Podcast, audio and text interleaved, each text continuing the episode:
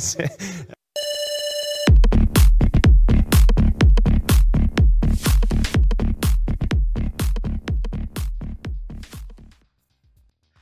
Ovo je 23. epizoda podcasta Radio Miller i sa mnom je danas Željko Čačija, sportski djelatnik, općenito i ukratko govoreći, jer ga zaista ima u raznim sferama sporta, ali naši gledatelji vjerojatno, vjerojatno te prepoznaju prije svega kao komentatora Eurosporta, a posebno utakmica Bundeslige. Željko, hvala ti e, što si se odazvao pozivu i dobrodošao u podcast Radio Miller. Nema na čemu, već dugo vremena Mihajlo Zekanović i ja pregovaramo o tome da da budem u vašem podcastu i evo, konačno je došlo vreme za to. Da, super, hvala Bogu. na Facebooku sam baš pročitao kada sam gledao profil ovaj, sportski novinar, komentator, vlasnik portala u Klinču, voditelj sportskih događaja, ali i muzičar. To mi ovaj, baš ono zaiskrilo na prvu.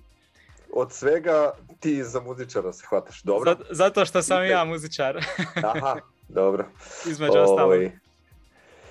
Pa jeste, strast za, za muziku mi uvijek postojala, nisam nešto naročito, neki naročito dobar svirač tehnički, ali sam uvijek imao tu neku posebnu energiju koja privlačila ljude i, ili odbijela, jel?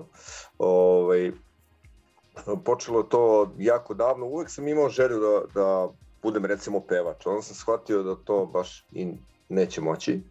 Ovaj, ok, imam sluha, nisam u falšu, ali jednostavno nisam imao dovoljno snage u, u glasu da, da budem pevač. Taj mikrofon, u stvari taj moj glas je bio prilagođen očigledno za, za prenose, a ne za pevanje. I, ovaj, i počelo je tako, možda, ti si dosta mlad, ja sam počeo da sviram 90. godine, dakle ne verujem da si bio rođen, Jesam. Ovaj, jes, U, upravo e, 90. Dobro. u januaru. Dobro, eto, u januaru, dobro, počeo sam, da, nešto malo kasnije kad se vratio iz vojske. I moj prvi band je bio Definite Choice, uh, dosta, dosta poznat hardcore, uh, skatecore band. Uh, kasnije sam svirao u bendu koji se zvao Gruvi Čikadidu, sam se pridružio sadašnjoj supruzi i ovaj, kao ispomoć na gitari i ovaj, onda smo počeli da se zabavljamo i na kraju imamo i dete i brak i nemamo više benda, ali dobro. I posle toga ovaj, još nešto malo sporadično bavljanje muzikom kroz neke razne bendove. Uh, poslednje ko, šta sam radio je um, Lutke na koncu, Kud idioti tribute band, koji žari pali ovaj, po regionu. Ja sam s njima radio šest meseci i shvatio da ne mogu da da ispratim taj njihov ritam, pošto oni sviraju vikendom, a ja sam vikendom radio Bundesligu da, da. i onda nije išlo. Da, pa dobro, bolje je tako. Bolje je tako. Sad smo dobri prijatelji i ja gostujem kad su oni u Novom Sadu, Beogradu i tako. Gde, gde se zateknem, tu se uhvatim mikrofona, otpevam jednu, dve pesme i to je to.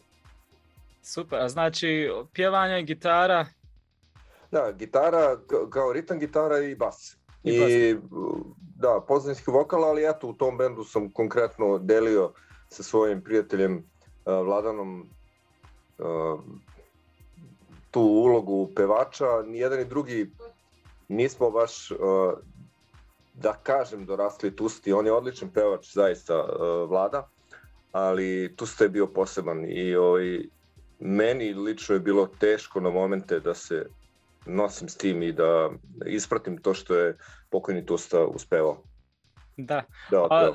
Ja sam isto muzičar, imao sam isto i dok smo studirali bend i baš smo dobro u jedno, jedno vrijeme prašili po Sarajevu, ovaj, svirao sam bubnjeve i ono što je baš zanimljivo, uh, da je vrlo malo ljudi koji su muzičari, a prate i isto ovaj strasno sport. To, to sam prvo primijetio u tim godinama. Ono, vrlo malo muzičara ono, u sport ih uopšte ne zanima. Nešto. Mi smo bili ono, i tamo imamo, i, i sport, i, i glazba, i sve tamo. pa mi je to uvijek baš zanimljivo. I zato mi je zazvonilo kad sam vidio ovaj posao. Ali vidi ovako, možda će ti biti zanimljivo. Moj prijatelj Nenad Marjanović, doktor Fritz, inače bivši basista Kud idiota koji je napisao knjigu život s idiotima koje smo mi ovde uspešno promovisali da. je bio i dalje je uh, pasioniran navijač Istre 1961, ali iz Sarajeva. FK Sarajevo. I to baš Sarajevo, da. Wow. Ne železničara. Super, to, to mi se sviđa jer ja navijam za Sarajevo što se tiče ovaj, BH lige. I dok sam studirao u Sarajevu, gotovo svaku domaću tekmu sam bio na, na zapadu. Bili smo mi pre par godina kad su igrali Celtic i Sarajevo i naravno ovaj, uživali u utakmici gostoprinstvu u Sarajevu. Ovaj, morali smo zbog obiležja malo ranije da izađemo i da ne baš ono hodamo um, otvoreno po Sarajevu. Mislim, posle, lako bi su mi dokazali ko smo, ali...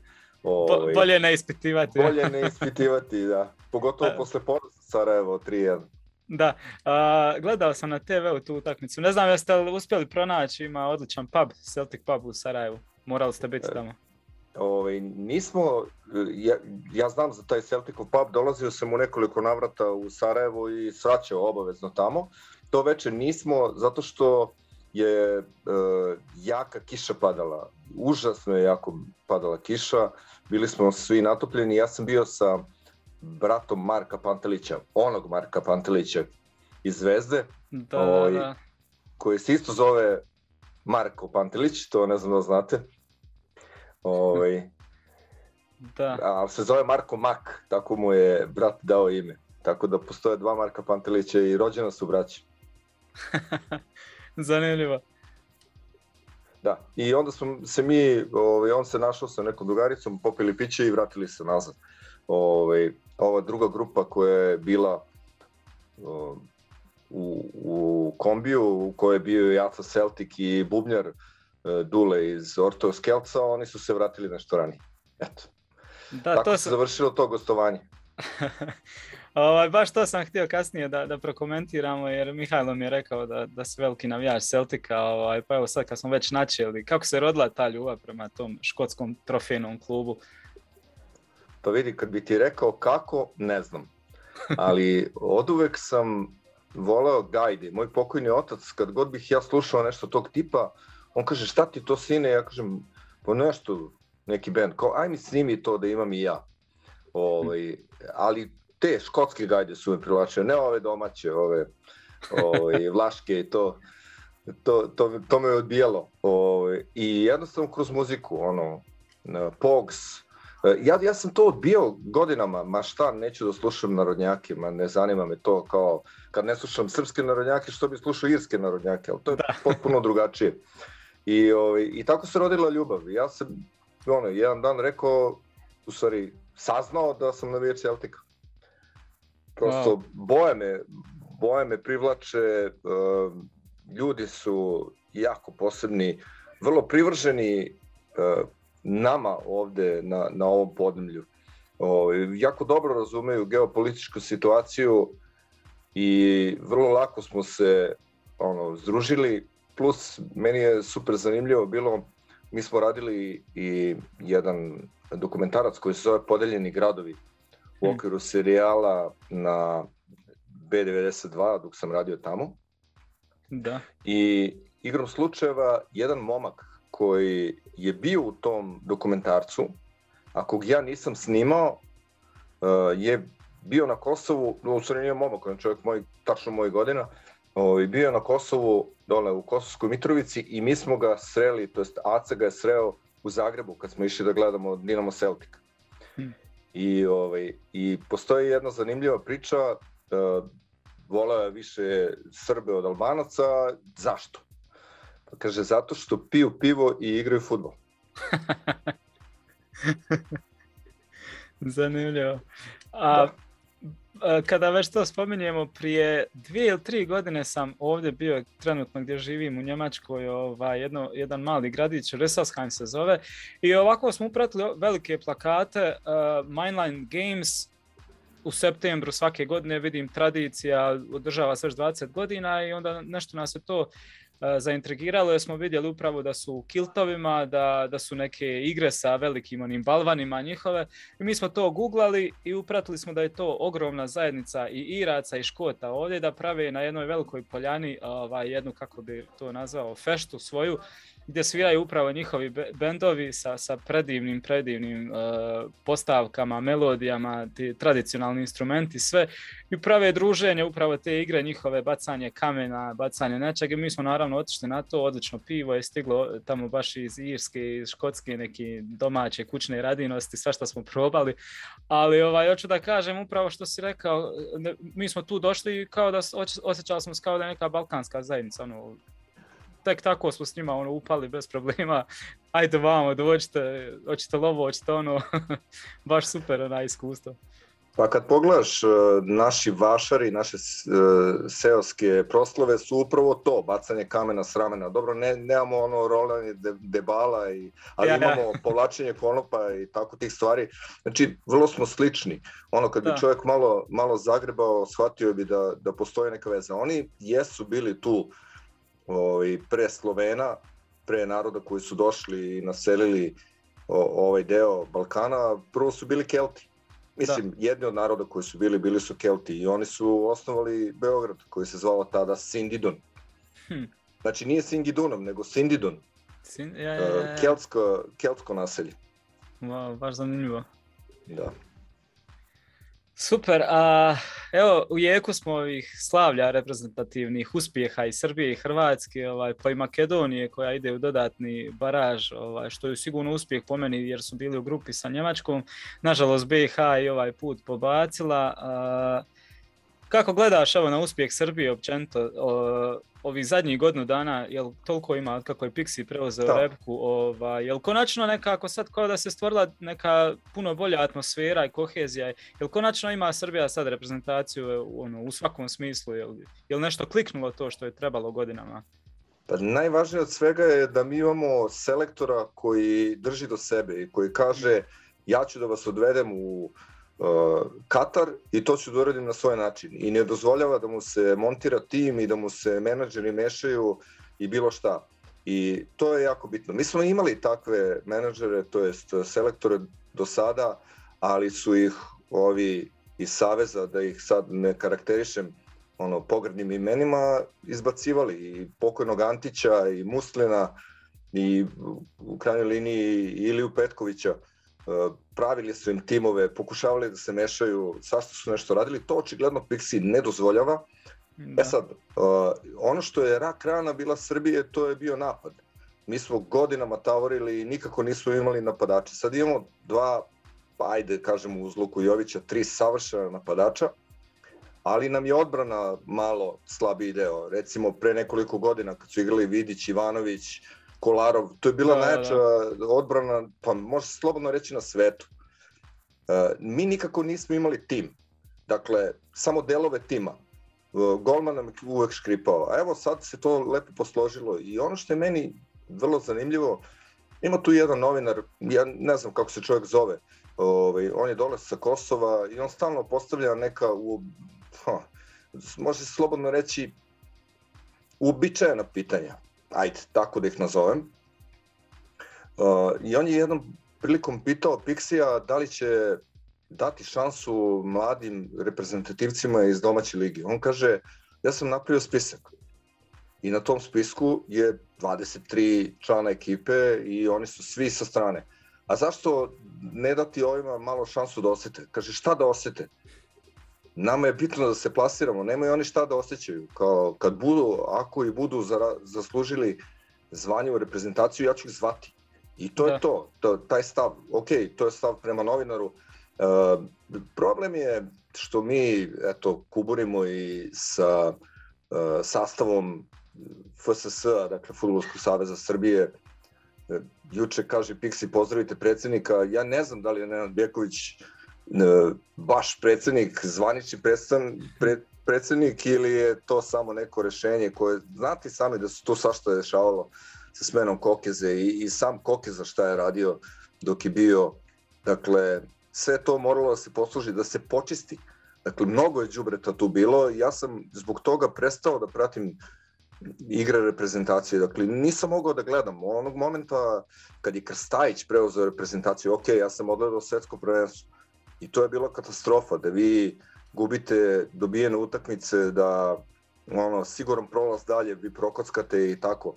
ovaj, da povedete protiv Švajcarske pa izgubite i to sa 2-1 i to nam daju ono, svima, svima je najviše zasmetalo što su to zapravo etnički Albanci, kao mi nismo izgubili od Švajcarske, jel?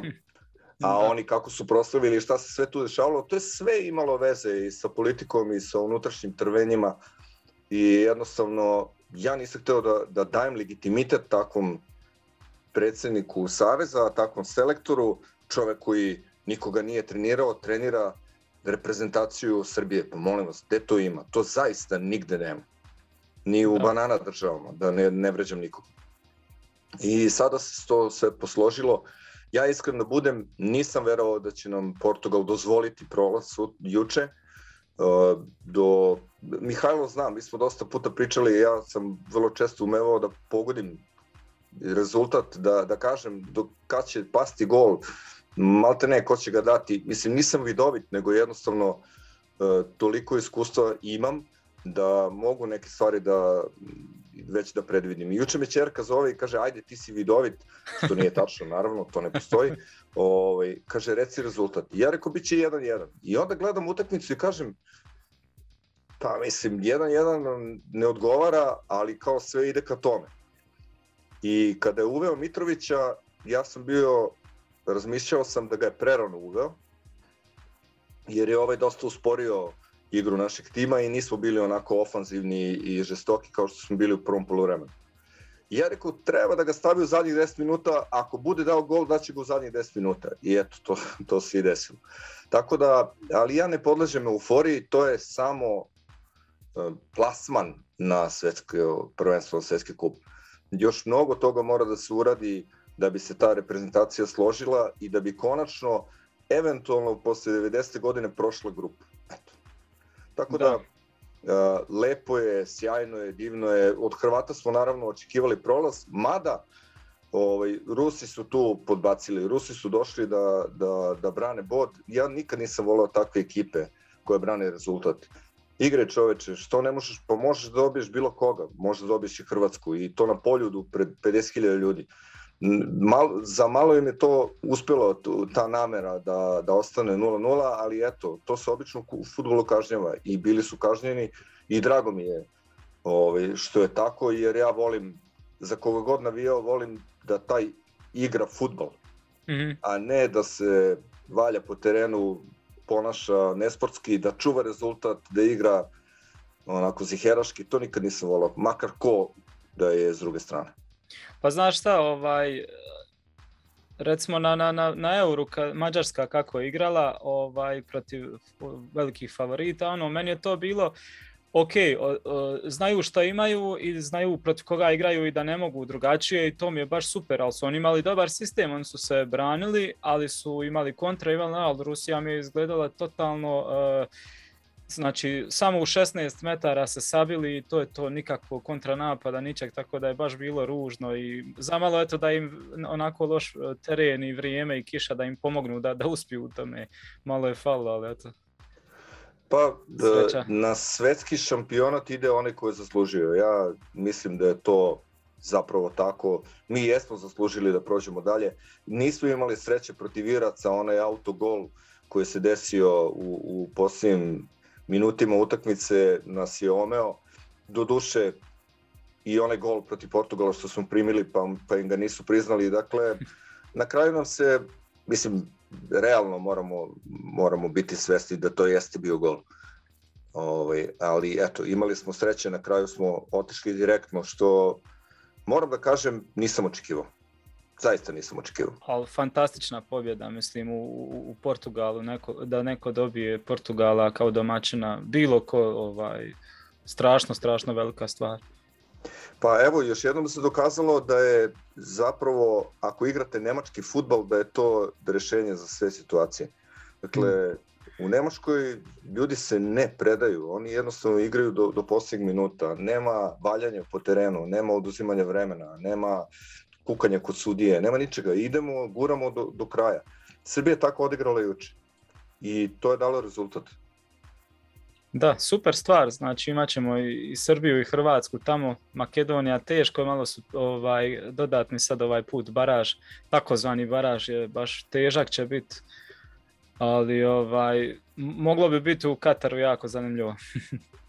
pa e, što više ekciju reprezentacija to bolje, ja mislim da je, da. da je to, evo gledam sad, u, trudim se da ne komentarišem jer tu ima ostrašćeni komentara, ali po hrvatskim portalima gledam, čitam ove, komentare i uglavnom su ljudi dobronamerni, bravo, svaka čast, nismo očekivali, fantastično ste odigrali, sve super.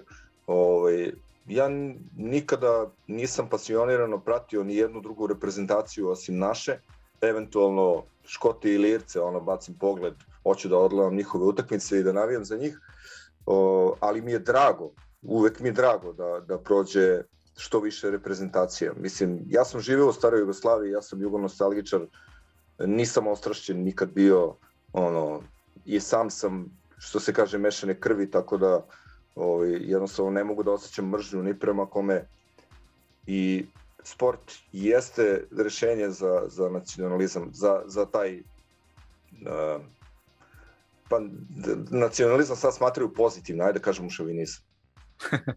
da, sport treba da, da zbližava, a ne da... A znači, takvu situaciju sad imamo u, što se tiče i Saveza i dobro, može se povući paralela i u, i u Hrvatskoj isto bilo ono da jedan čovjek sve vedri i oblači što kažu u Srbiji možda bilo to dvije strane, jel, Zvezdina i Partizanova pa su vukli ti koje kakvi mafije i menadžeri, jel tako sklapale se timovi Sad je to kod Pixija ne prolazi, znači da možemo baš očekivati u narednom periodu dok je on tu da će Srbija ono, samo nastav, nastaviti da napreduje. Vidi ovako, ovu priču sigurno tvoji gledalci i slušalci ne znaju. Je zato što je iz prve ruke. Mm -hmm. Goran Stevanović Plavi 2006. na svetskom šampionatu radi kao pomoćnik uh, Ilije Petkovića. Mm -hmm. I on mu sastavlja tim. I kaže, ja sastavim tim protiv Gane, Sećam ili sad već koje reprezentacije, ne mogu sad da setim tačno, ja mu kaže sastavim tim. Ja pogledam spisak, ono potpuno drugi tim. Nekomu umeđu vremenu poturi papir i kaže moraju ovi ljudi da igraju. Onda mene je Ilija Petković u jednom razgovoru privatnom pita, ali vi stvarno mislite da mogu selektoru da se nametnu o, ovaj, igrači? On me pita, on, čovek koj, kojem su nametali ko će da igra. E, svi pričaju da je 2015. i razlog uspeha srpske mlade reprezentacije bio taj što su bili dole na Novom Zelandu, što su bili daleko od očiju javnosti i što su mm -hmm. bili daleko od menadžera i što im niko nije mogao doći reći ej, ej, mali, ništa, ja, ja ti završavam, prelaziš tu i tu, igraćeš ovo, ono, samo potpiši. Znači, tih stvari nije bilo. Nisu im ušli u glavu i deca tada su mogla da igraju ono opušteno i da naprave ogroman rezultat. Dakle, mi u tim mladim kategorijama imamo i prvenstvo Evrope, imamo svetsko prvenstvo, to su ti ljudi, to su ti momci, a vrlo ih je mali broj u samoj reprezentaciji. Ono, menadžeri su odradili svoj prljavi posao, političari, ko već. Da. Uh, nadam se da će Pixi uspeti da se odupre svemu tomu.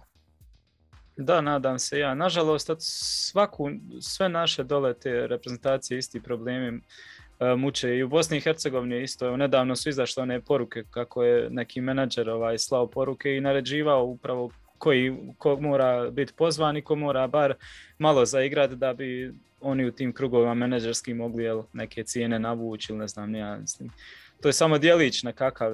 Baš je ono žalosno kad, kad znaš takve stvari i onda, a voliš sport i pratiš i onda samo ti ga ogadi još više i ono, baš užasno. Eto, nadamo se da će, da će se nešto još pozitivnije pokrenuti na bolje. Pa vidiš sam podatak, u stvari sama ta činjenica koju si ti naveo, zvezdini i partizanovi igrači, ovdje ih nema. To su bivši zvezdini i partizanovi igrači, ali nema da. nikoga iz, iz tih timova. I onda nema zle krvi. E, da prebrajanja ko je iz kog kluba i to. Svi gledaju reprezentaciju i navijaju za nju. Mislim, taj Mitrović igra u Partizanu, svi ga obožavaju kao boga zato što je odradio ključnu stvar i dao gol Portugalcima. Ne samo Portugalcima, čovjek je ono, mašina za davanje golova. I on i taj Vlahović isto igra u Partizanu, Jović igra u Zvezdi. Mislim, to je potpuno nebitno. apsolutno nebitno. Da. A dobro, evo, da ne ispadne samo da ovaj naš mentalitet nešto kudimo, ima ista stvar i u Španiji, ovaj, i tamo su previranja zašto ovaj zove više Barcelonini igrača nego Realovih ili obratno, ali eto, nekako izgleda kao da je tamo ipak na nekom tom malo uh, civilizovanijem nivou nego kod nas, te previranja i sve, ne znam. Pa, naš mentalitet je poseban, tu ono, uh, kao na pijaci, kao, e, kao da. da smo piljari, eto tako se, tako se neke stvari rade. Ono, ko, ko ima više uh, svojih igrača, ko ima ovo, ko ima ono, sad će igrati ove, igraće one, mislim, kako bih ti rekao, dobro bi i konačno i delo je, ma, ma ajde, Uh, I, i Muslin je to isto radio i njemu su kao prebacivali što ne zove ovog i onog, on je čovjek rekao ja ću zvati koga ja bude hteo i onda su ga sklonili, onda su stavili Krstajića koji, mislim, čovjek je, ono, koliko sam uspeo da kroz svoje bavljanje sportom, to jest sportskim novinarstvom, da saznam dobra duša i dobar tip, ono, ono balkanska duša iz Bosne, ovaj, ali nije futbolski stručnjak i ne može da bude selektor. Njega su stavili kao marionetu da, da guraju. Čak se priča, to je ta priča verovatno stigla do vas, ovaj, da je Muslin smenjen zato što je Kokeza na jednoj utakmici hteo da se skine u dres reprezentacije, kao da, da, da odigra za reprezentaciju. Sad, koliko kupio, toliko prodao. Da, da li je to zaista istina, ali te se stvari pričale. A znate, kad mi sportski novinari koji po 20 godina smo u sportu, počnemo da pričamo međusobno, tu se svašta sazna. Da, I onda se da. pričalo i to. Kao, daj da se skinem protiv, ne znam koja je reprezentacija bila, ovaj mu rekao, ne pada mi na pamet, ti si, ti si predsednik Saveza, ne možeš ti to i ovi ga sklone. Mislim, to je bio jedan od razloga, ali za to se ne zna. Evo, sad će se znati. Da. Fri, friška informacija iz prve da, ruke. Samo, da. Samo uzmite to sa rezervom, ja nisam bio prisutan kada se to dešavalo, dakle, meni je rečeno, pa ako, što kaže pokojni Đorđe Balašević, ako su lagali mene, ja lažem vas. Da, da. Dobro, ovaj, da pređemo malo na, na, na neke još druge stvari. Evo, do sad smo, ne znam koliko znaš, imali uh, goste komentatore sa sport kluba, ovaj, koji je odnedavno preuzeo Bundesligu i a evo sad konačno da imamo i nekoga koji radi utakmice Bundeslige sa Eurosporta na kojem smo godinama gledali ovaj najzanimljiviju ligu na svijetu i koliko imaš iza sebe prijenosa, ovaj, jesu to stotine ili čak i više? Evo? Stotine sigurno. Stotine pa, sigurno. Da, nekih deseta godina. Deseta pa, godina, je. Pa da. Od, uh, od 2012, da. Eto, neka bude, neka bude osam, zato što u, u ovoj godini ne prenosimo ovaj Bundesligu, ali eto, od 2012. Da. sam prenosio Bundesligu svaki vikend, po jednu, dve utakmice, dosta toga ima. Da, kako je bilo rad Bundesligu, ovaj, da, da molim te reci mi, ovaj, uh, jeste li vi imali vremena se u biti normalno pripremati ono, za utakmice, jer na Eurosportu se prenose, ta, i tad se prenose, ne znam, sad manje pratim, brojni sportovi, ono, nekako mi izgleda to sve skroz stresno, ono, moraš biti u svakom momentu spreman i u toku i pripremljen na, na sve i nekako skačeš sa prijenosa na prijenos, kako je izgledalo to? Ono? Pa, suština je u tome da mi e, bi trebalo da radimo dva sporta, i da jedan sport ima dvojcu komentatora, a jedan komentator dva sporta. Ali to naravno, to je nemoguće izvesti zato što je to gomila sportova i onda bi to bilo previše komentatora. Onda smo radili ovaj, po nekoliko sportova, pa, neki su radili desetine, ovaj, ali su se uvek naši producenti trudili da ne radim sad e, freestyle skijanje, pa odmah posle toga radim Bundesligu, nego da bar imam neko vreme za pripremu. Ali ti se celog života spremaš, znaš, gledaš utakmice, slušaš, ovaj, to ti je, to su mene ljudi pitali kako imaš, kako bataraš, bar, barataš s tolikim podacima, odakle ti to sve. Ovaj, pa ja sam prošle nedelje radio Bayern.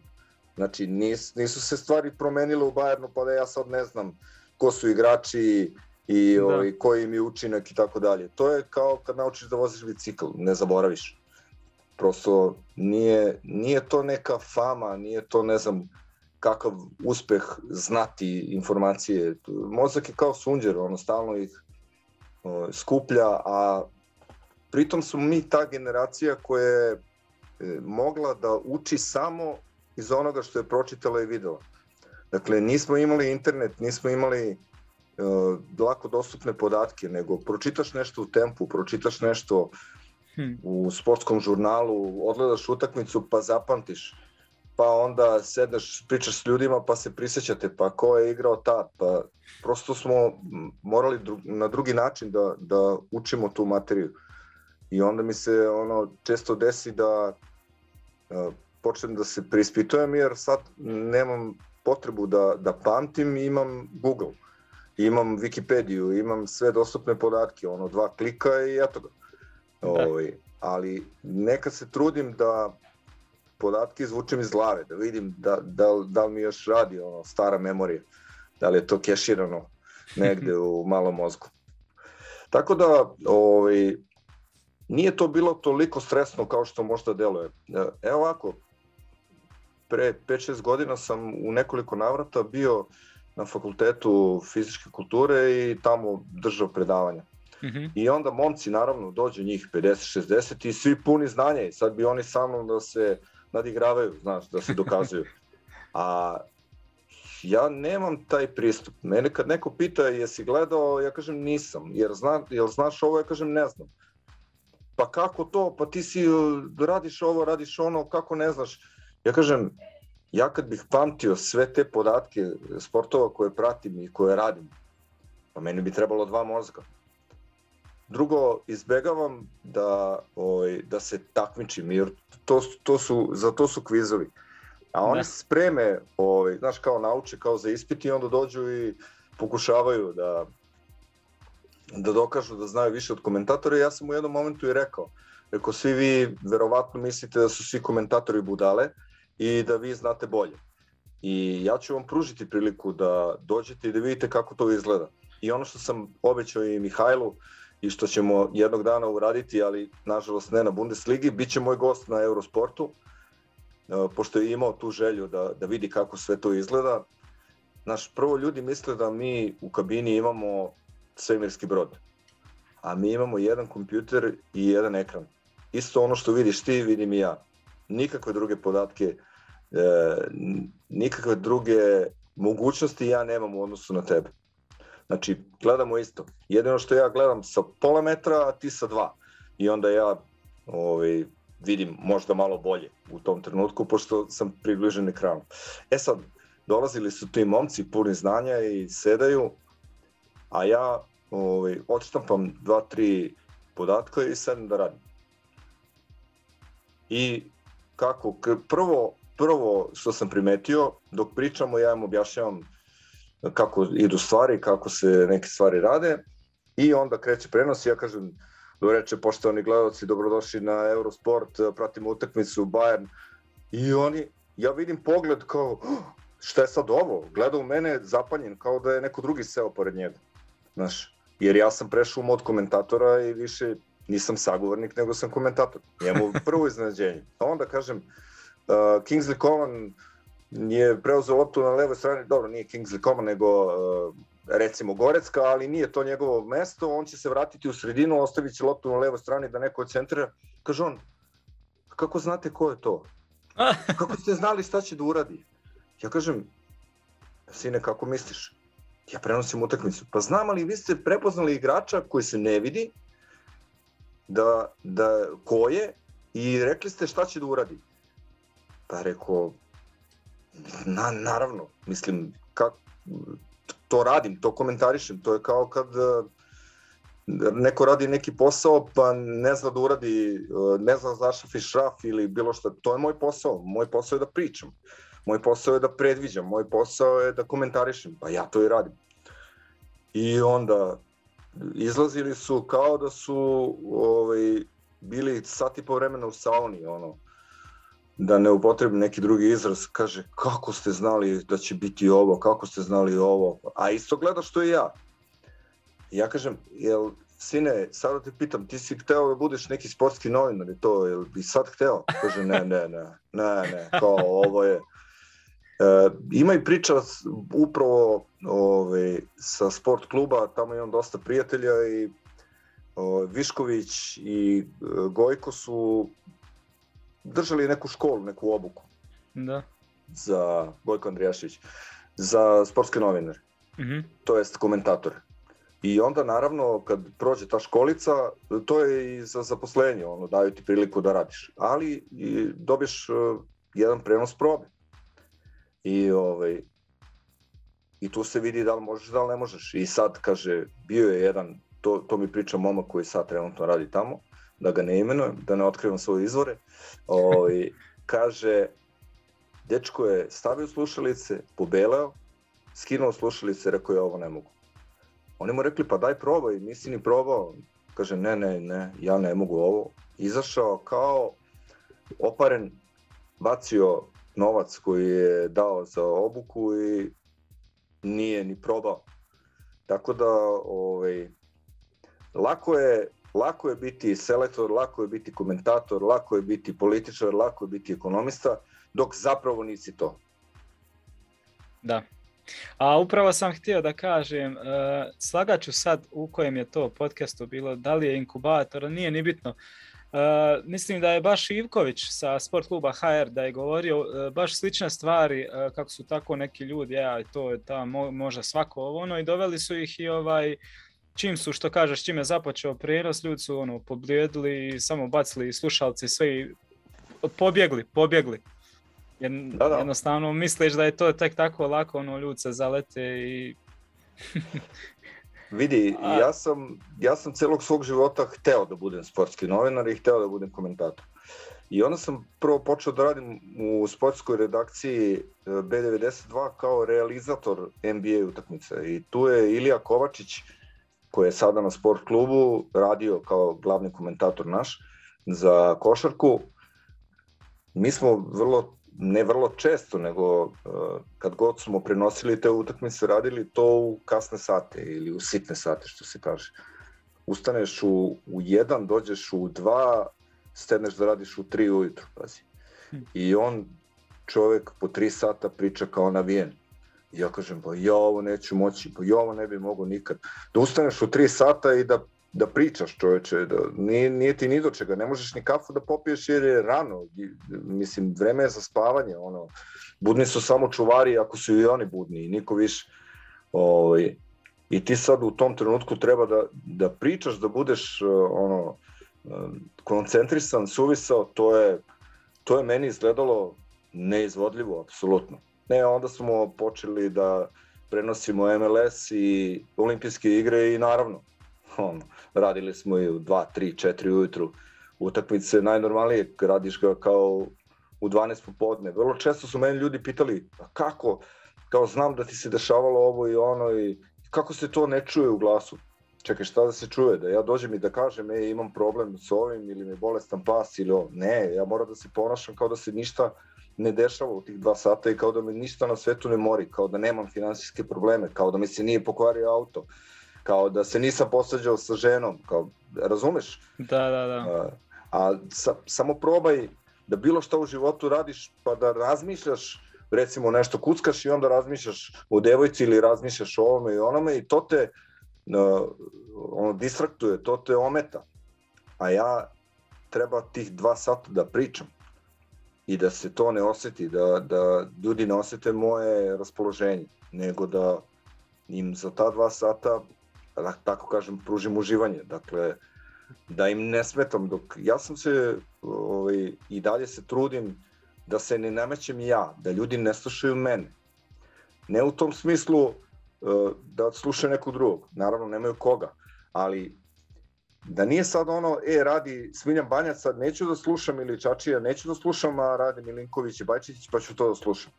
Ne, igra se taj ta utakmica, idem da, da gledam kao, e sad, uh, moje, ono, moja glavna uh, odluka je bila da ne privlačim pažnju na sebe. Znači, kao sudija. ono, tu si, vide, si, vide svi da si tu, radi svoj posao, ali ne smetaš nikom. O, ovaj, I kad su me pitali, recimo ja sam prenosio utakmicu e, Srbija, Amerika, mislim da je bilo polufinale svetskog prvenstva. I kad su bili oni penali, klinci 2015. Istu tu utakmicu prenosio i moj kolega, poznati kolega sa uh, RTS. I on je ishisterisao, izvrištao kao da ono, mu je žena rodila tri sina. A ja sam to ispratio najnormalnije. Mislim, kao, ok, nikakva histerija, pobedili smo, radovao sam se naravno, Ilija Stolica mi je bio stručni konsultant, mi smo proslavili to, ali nismo histerisali, nismo se drali, nismo ništa tog tipa radili. Ove, ovaj, I onda kad me je pitao jedan kolega koji je radio emisiju Bulevar, kada je pitao mene i Milojka Pantića kao šta mislimo o komentaru tog naše kolege, ja sam rekao pa svako radi svoj posao kako misli da treba da radi. Ali moj posao nije da oni obrate pažnju na mene i da se ja izdignem iznad tih sportista. Njihov je uspeh, ja samo to treba da prokomentarišem i da pohvalim ili pokudim već šta je ovaj šta se događa tog trenutka, a ne da ja budem glavna zvezda tog prenosa. Eto, i da. tako tako radim. I dan danas. Razumijem. I mislim da mislim da nisam smetao ovaj gledaocima znam da se u Bosni i Hercegovini to mnogo gledalo i uglavnom sam tako u ostalom i Mihajlo e, počeo da komunicira sa mnom jer sam prenosio Bayern najčešće i onda me on kontaktirao na, na Facebooku i ono, uvek je rado slušao moje prenose zato što se ja nisam isticao na, na neki negativan način ili uh, isticao sebe u prvi plan trudio sam se i mislim meni se ne čuje za koga navijam u Bundesligi zato što ne navijam ni za koga. Znaš, to, mogu da simpatišem i da simpatišem, uh, ono, a možda će uslediti to pitanje, pa odmah da ti odgovorim. Uh, Zank Pauli i, i ovaj, sad mi stoje mozak trenutno, ali ovi što imaju detaljino isto. Grajter Firt. Grajter Firt, tako je. Eto. Isključivo zbog veze sa Celticom, a... Ovaj, da, da, da. Eto. St. Pauli je možda sad na dobrom putu da, da, da uđe u Bundesligu. Pa, znaš kako, imaš ti, timova, još. imaš ti timova koji jednostavno neće da uđu u Bundesligu, zato što će brzo ispasti iz nje mnogo su veći troškovi, mnogo su uh, duža putovanja, mislim, putovanje nisu duža, Nemačka je Nemačka, ali ovaj, uh, drugačiji je pristup. E, mnogo se brže troše ljudi u Bundesligi. To je, kako bi ti rekao, ono, žrvanj. I, pa da, sigurno. I ovaj, mnogo više pažnje se obraća na, na, na igrače koji su u Bundesligi, da li će se prodati, da li neće. Ovde je malo opuštenija atmosfera, futbol nije mnogo gori. Poseta je odlična. Znači, prosto vidiš i sam, obrati pažnju, uh, ovaj, Minhen 1860, ono i kad može da od, ode u Bundesligu, oni nekako odigraju da ne odu. I imaš timove koji jednostavno neće da igraju ovaj, Bundesligu jer im je to preveliko opterećenje. Moraju stalno da... Gomila novca se troši, gomila novca se zarađuje, ali ovaj, ne svi, ne svi timovi ti kad pogledaš, ne rade svi timovi u plusu. Pa da, da. To se isto vidjelo i sad ne, nedavno u, problemu sa koronom, kako je Frankfurt ovaj, Eintracht baš su uh, prvi zagovaratelji bili da se podhitno otvore tribine, da, da, se, da se vrate ljudi, da mogu prodati pun stadion, jer je toliko im znači samo od tih ulaznica novaca, kamoli ono, njima koji su jel, stabilan prvoligaš, Bundesligaš a kamoli nekim ostalim i tako da ono, nije, nije ni tu sve lako kako izgleda ovaj. Ali da se vrati malo da, o, što se tiče komentarisanja na Eurosportu, o, da spomenuo si, svako ima svoj stil, različiti su stilovi, ovaj, ali pogotovo dole kod nas je to nekako a, puno više a, se ljudi kače za sve ono, pogotovo jesi li dobro izgovorio nečije ime, jel ono, nekako smo opterećeni s tim više. Ne znam, ovdje, od kako sam u Njemačkoj, ono, nemam osjećaj to ljudi, ono, ok, nisi rekao Holand, rekao si Haland, ono, niko ti ne, ne uzima ne zamjeriti, niko ti neće se niko nasmijati u biti, niko te ne ismijava zbog toga što si izgovorio pogrešno nečije ime, ne znam. Tako da pod lupom su ono svi mogući, šta god da kažeš za svaku riječ se kače i ona. I sjećam se baš da je bilo, jer sam ja na Eurosportu ono, sve jednu utakmicu gledao, Uh, sjećam da je bilo baš dosta zamjerki gledatelja, pa su vam slali e-mailove ono, uživo u prijenosima koje ste vi, sjećam se dobro i to mi je baš bilo zanimljivo, ono, upravo vam je stigao neki mail, neko vas ispravio da niste nešto točno rekli i vi ste odmah to rekli, ipak je to tako, ono, to je baš zanimljivo, ta neka interakcija je bila sa gledateljima. da, bilo je to jedno vreme, onda su odlučili naši urednici da, da se to ukine, zato što se previše pažnje obraćalo na to šta stiže I mm. to je na jednom momentu zaličilo na želje, čestitke i pozdrave. Ovaj, I onda su to ukinuli, a bilo je i ono, ljudi ono, pišu ti pa te vređaju, pa te to ovaj, malo te smete, znaš, omete u, u, u radu.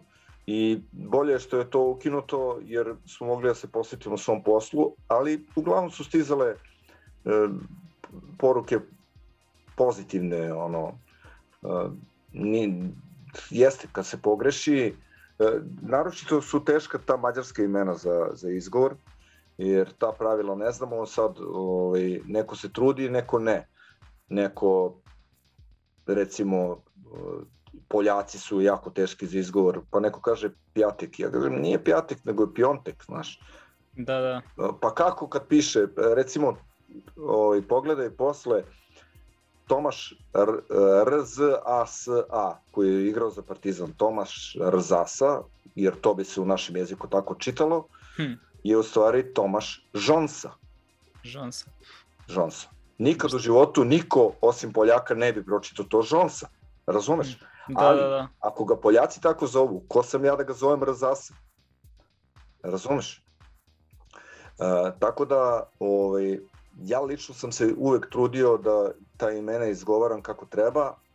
E, bio je jedan problem baš vezano za mene, a nisam bio kriv. Ovaj, jedan momak, e, nek, izvesni e, Sezairi, Almir Sezairi, mi je rekao nemoj ići na te i te ovaj, stranice, tamo te jako pljuju, jako hejtuju, ovaj, ljudi iz federacije, ja kažem što, šta sam uradio, kao, ma svašta, svašta je nešto bilo, kao, uh, ja sam im probao da kažem da to nisi ti. Dakle, Milinković i Bajčetić su nešto prenosili. Vrlo često su mene i Bajčetića mešali ljudi, a prosto ni fizički, a ni, ni glasom ne podsjećamo, ali na, na momente čak jednom e, sam gledao neku utakmicu, oni su radili, ili je samo Vajčić radio i supruga mi dobaci iz susedne sobe, šta je, gledaš sebe? Ja kažem, Molim?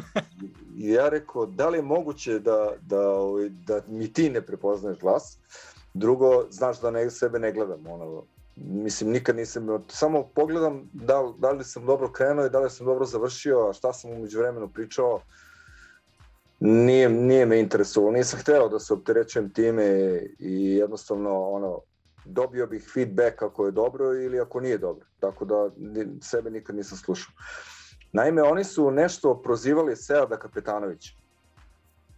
I, ovaj, i ljudi iz, iz Bosne su se nadigli i ono, kuke i motike, razumeš?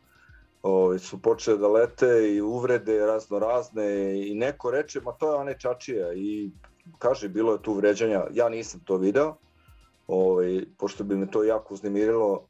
O, i onda je Bajčiti saznao za to i pisao je tim nekim portalima da nema smisla prvo da napadaju mene, pošto ja veze s tim nemam, a drugo da uopšte nije u redu da se bilo kome vređa porodica ili bilo šta, zato što je prokomentarisao našto protiv bilo kog igrača. Mislim, naše je bilo da komentarišemo, oni su valjda pričali o, o formi Seada Kapetanovića u tom trenutku i ništa pogrešno nisu rekli, niti uvredljivo, ali je to tako ispalo. Tako da bilo je ono, jako lepih trenutaka i bilo je nekih ne tako lepih trenutaka, ali su svi oni nestali u, u, u trenutku kada je prestala ta interakcija između nas i, i gledalaca. Naravno, moguće je bilo da se na, nastavi uh, na Facebooku, na Instagramu i dobijao sam tako ovaj, uglavnom pozitivne komentare, ali našao se i po neki koji misli da ja navijam za Dortmund ili navijam za Bayern. Tako mi je to bilo smešno, pošto ja zaista, ono, kad me ljudi pitaju za koga navijaš, ja kažem za Celtic. Pa dobro, dobro, ali u Srbiji Partizan ili Zvezda, ja kažem Celtic. Tako da i u, i u Nemačkoj ligi navijam za Celtic. Isključivo. Da, da, razumijem. A je li bio, je li bio neko, trojica vas je bilo, je li bio neko ko je stvarno ovaj, navio za Borusiju? Bilo nas je četvorica zapravo, Četvorci. Banjac, Milinković Bajčetić, znači dvojac i ja, i bio je Dejan Grbović i bio je uh, Igor, ja ne mogu se Ica, uh, on je isto prenosio, ne mogu sa, Mladenović, Igor Mladenović. Ovaj, jeste jedan od, od nas, ali neka ostane na tome. Da, to sam primijetio. Je, jedan od nas ono. jeste, a nisam ja. Da. Da, znam da nisi ti po glasu bio onaj, poznao, bio je, bio je to baš drugi glas. Ovaj, ne, ne mislim ništa ružno, nego baš se osjetilo ono i okej okay mi je šta sad, ali dobro, bilo je nekih situacija, sećam da je bilo malo ono, kad iskoči iz, iz, iz okvira ovaj, realnog, ali eto. Znaš kako, I, imaš ljude koji su ono, ostrašćeni navijači, na primjer Vladan Novaković sa sport kluba, moj bivši kolega sa 92-ke. Bio je ovdje. Što, što kažu, o, e da, što kažu Majko bi prodao za Manchester United. Ovaj, I njemu su baš i davali utakmice Manchester Uniteda da, da, da prenosi. Ja sam, nažalost, u svojoj karijeri prenosio Rangers, a ne Celtic. I to uh, kada su bili treća ili četvrta liga, pa uh, smo na neku, neku foru mi kupili utakmice Rangersa. I onda kao dali meni dva puta da prenosim. I nije mi bilo sve jedno. Ovaj, ne zato što prenosim Rangers, nego zato što ne prenosim Celtic. Ali mm. s druge strane, ko zna kako bi to doživeo i kako bi se ponašao, tako da je bolje što nisam imao tu vrstu iskušenja. Jer da. i dok sam radio recimo kao uh, komentator borilačkih sportova na, na B92, uh, neretko sam komentarisao mečeve svojih dobrih prijatelja. I onda, ako bi pobeđivali, onda nije problem. Ako bi gubili, ja, bi, ja bih gubio sa njima. Hmm. Tako da sam to baš preživljavao onako dramatično, a moram da zadržim prisebnost i moram da se fokusiram na ono što se dešava, šta god da se odvije u meni. Da, da, ne, nezahvalan posao skroz, ono, ostat, ostat profesionalac do kraja, ono, i izgleda to lako sad kad, kad ovako neko gleda, ali eno, baš što smo spomenuli, evo ti izvoli sjedni pa probaj, ovaj. nije, nije baš tako lagano, ovaj. iako ono, svako, uvijek možemo svi raditi svoj posao bolje i to isto ostaje, ali nemaju kod nas ljudi baš puno osjećaja da, da se zapitaju je li to baš ono tako lako ili je li ovo, je li ono, ono vrlo lako, vrlo lako prvo popljujemo bez da, bez da ovaj, malo se upitamo dublje ono što kažu. da, ti si se rodio na, na kraju ovaj, SFRJ, da. to jest na, na isteku mandata te ovaj, bivše države, a vrlo često je to bilo u medijima da je SFRJ e, zemlja sa 22 miliona selektora. Znaš, svi su znali. Da. E, sada su, evo, u, u doba korone na Facebooku su svi doktori, svi znaju sve, znaš. I javiti se lekar, a onda on napiše ovo je neka budala, on priča gluposti, ja, ja znam. Izvini kako znaš koja je tvoja stručnost. Ok, ne mora lekar sve da zna, ali brate da ja sportski novinar ili neki mašin bravar ili neki apotekar ili ovo ili ono, zna bolje od, od doktora, pa što nije doktor, mm. nego je to što jeste. Tako je isto i sa, i sa futbolom, i sa komentarisanjem, i sa igranjem, i selektovanjem, i kako god hoćeš. Što ne stavi ovog, ovo je bolji. Pa čekaj, ili to njegov posao ili tvoj posao? Imao sam ja u svojoj karijeri ovaj, i takvih pitanja. Kao, e, zašto pišeš ovo, zašto govoriš ovo? Ja kažem, e, ti imaš klub, je tako? On kaže, imam. I ti vodiš trening, je tako? Kaže, on, vodim. E sam ja nekad došao u tvoj klub i stao u ugao i vodio te, tvoj trening. Kaže on, pa nisi. Pa nemoj da mi se mešaš u posao, ni ja se ne mešam u tvoje. Upravo tako. Mislim, možda to zvuči nadobudno, ali to je tako. Ja sam na tom mestu. Kad ne budem ja na tom mestu, doće neko drugi. E, da ćeš to biti ti? Pa, budi. Ali dok nisi ti, tu sam ja i ja radim kako, ne kako mislim da treba, nego kako mislim da je, da je najbolje što mogu. Možda, možda je to nije dovoljno dobro, ali e, ne može niko da kaže da, da ja ne ulažem sebe i da se ne trudim. E sad, ako nekom smeta, to je drugo znaš ono, smeta i fizionomija ljudima i vidi ovaj ima bradu, vidi ovaj ćela, vidi ovaj ovakav, vidi ovaj onako, vidi na šta liči. Mislim, znaš, ja verujem da niko ne očekivao, u stvari, Vladan Novaković pogleda kako izgleda. Izgleda kao da je došao, kao da je Grizzly Adams, kao da je došao iz, iz šume, a čovek je jedan od uh, najelokventnijih novinara u Srbiji, sportskih novinara, ne samo u Srbiji, već i šire najobrazovanijih, najelokventnijih, najpametnijih, najnačitanijih, a ne izgleda tako, jel? da, predrasude. Predrasude naša, pogotovo kod nas dole. Ovaj. To, to dosta često, volim ja isto spomenuti, u Njemačkoj sam četiri godine, ono prvo što, što, što sam primijetio da ovdje u tom mentalitetu kad s nekim nešto razgovaraš, ono, nema toga kao kod nas dole da čim nešto spomeneš odmah neko ti naš go, e pa što si to tako, a ne joj, ma ne, ba moraš ovo ovako, trebaš tako.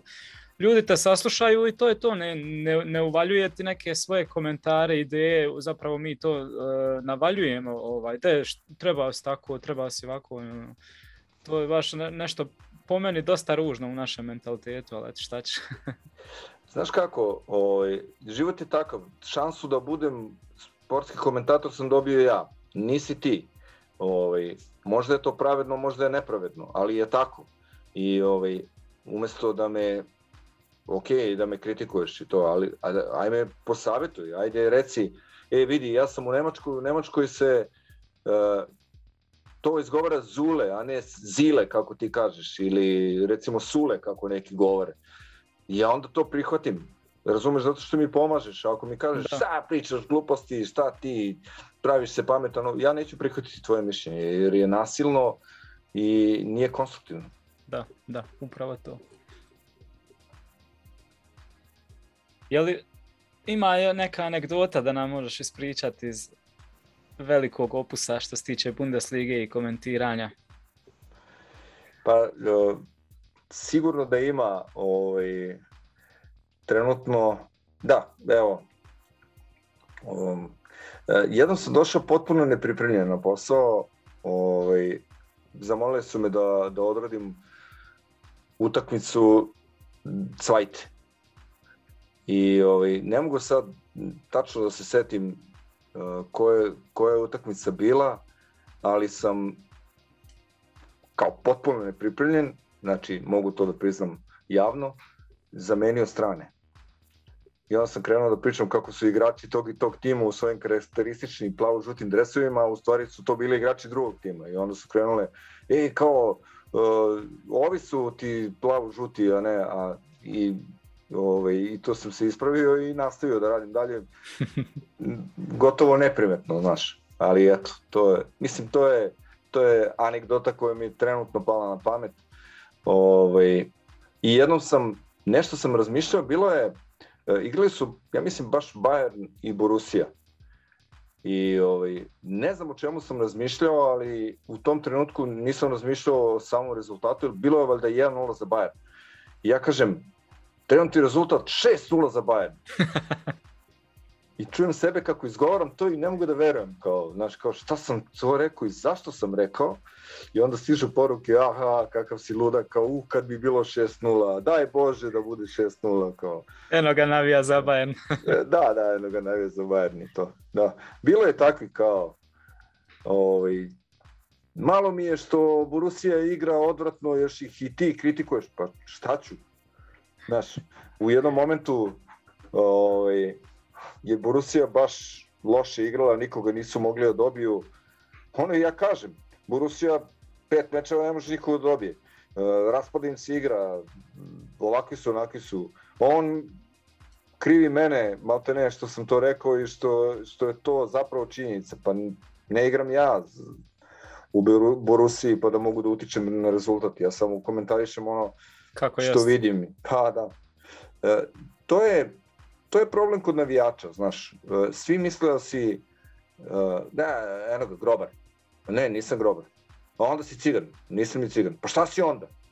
Znaš, moraš da budeš nešto, moraš da, da se svrstaš. Jer ne valja ako nisi svrstan. Ako si svrstan, što si taj? Ono. Eto, nikad ne valja. Znaš, nikad ne valja. Je, da, a onda je najlakše da kažeš nisam ništa od toga i ljudi onda prestanu da se opterećuju time da li ja zaista navijam za nekoga ili ne navijam ili da li podržavam ovaj tim ili ne i fokusiraju se na futbol. Gledaju utakmicu i ne razmišljaju više o tome da li ja navijam ili ne. Mislim, znaš kako, i mi kad gledamo utakmice Celtika pa komentariše kolega da li na areni ili na sport klubu i svi smo kao daj prestani navijaš za Rangers, znaš. A, on ne navija čovjek za Rangers, ali nama to tako deluje, tako i, i vama koji navijate za nemačke ili bilo koje druge klubove, deluje da komentator je pristrasan i da navija za nekog. Mada kažem, ovaj, bio je jedan, nije izraziti, ali čovjek koji je ovaj, voleo više, najviše Borussiju iz Dortmunda od svih nemačkih klubova i eto, sam kažeš da se to čulo. Da, da, da. Ili je, ili je čak bio ovaj, možda viš, prije protiv Bajerna nego ono... Da, to si dobro primetio. Uh, baš u par navrata bio komentar, opet se ovi izvukli, znaš, i tako. Ma, uh, i umevao je Bayern da, da se muči sa tim uh, daleko slabijim klubovima od sebe, sa Freiburgom, s, m, naročito i sa nekim timovima, ne mogu celu utakmicu da im daju gol i onda im daju u 90. minutu, znaš. I onda kao, evo ga, osvojit će titulu, ovaj, a ni, u ovom trenutku kao Borussia igra bolje. Borussia je uh, uvek išla na to da bude atraktivna, a Bayern uvek na to da bude efikasan, to jest da to što radi ima rezultate. Pa da li je to 6-0, 7-0 i 1-0, važno je bilo napraviti rezultat.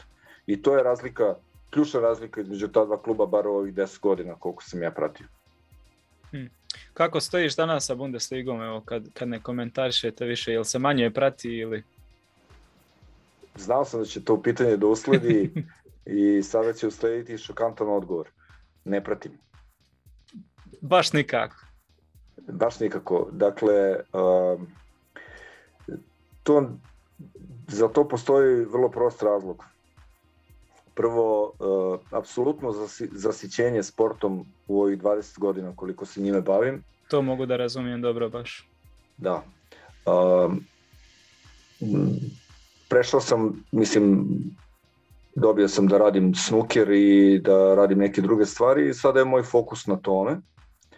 Uh, televiziju nemam kod kuće, to jest nemam kablovsku televiziju i ako hoću nešto da gledam, gledam ovaj, preko interneta.